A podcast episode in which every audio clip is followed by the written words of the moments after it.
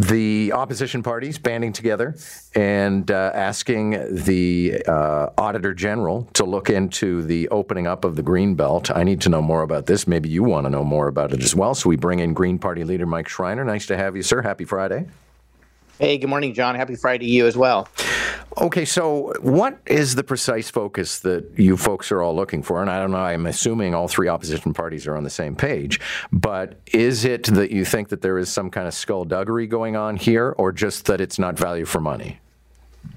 Well, John, it's a little bit of both. I mean, the skullduggery part, I've already asked the Integrity Commissioner to conduct an investigation on that part of it. The reason the three opposition parties came together was, one, this is a serious issue that I think requires us to work across party lines to hold the Ford government accountable. And we've asked the Auditor General to look at two things. So one is the environmental impact of what the Ford government is planning to do. I mean, the Greenbelt was put in place for a reason, to protect the farmland that feeds us, to protect the wetland and green space that protect us from flooding and extreme weather events, that cleans our drinking water. But this land also, when it comes to the Dufferin Rouge Agricultural Preserve, there were conservation easements put on that land, and it was sold by a previous Conservative government to farmers at well below market prices. And I supported the Conservative government doing that because the condition was that this land would be farmed forever.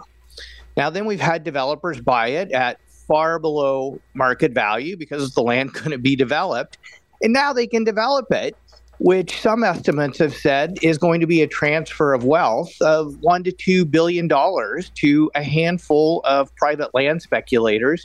That is really the money the public could have received if that land had been sold at development prices and not far below market prices. And so we believe it's important for the Auditor General to do a value for money audit of this land transaction. Now, do you believe that there was any overt tip-off or, I keep thinking we're never going to find a smoking gun because in all likelihood there was probably just some nodding and winking.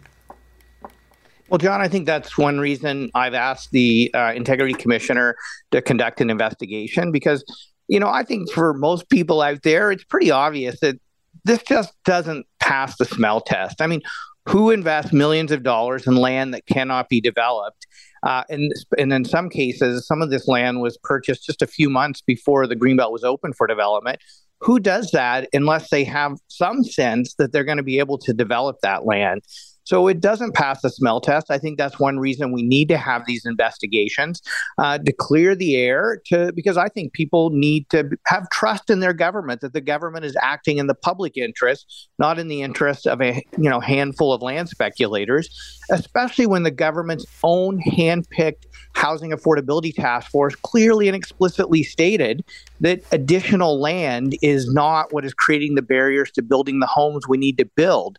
We already have over 80,000 acres of land approved for development in the Greater Toronto-Hamilton area that we should be building homes on. I've put forward legislation that would help us remove some of the red tape to allow more general density development so we can build affordable communities, affordable homes close to where people work and communities people want to live, and not on the Greenbelt, which is just unaffordable, expensive, will create sprawl and environmental destruction as well. Thank you, sir. Always a pleasure. Hey, anytime, John.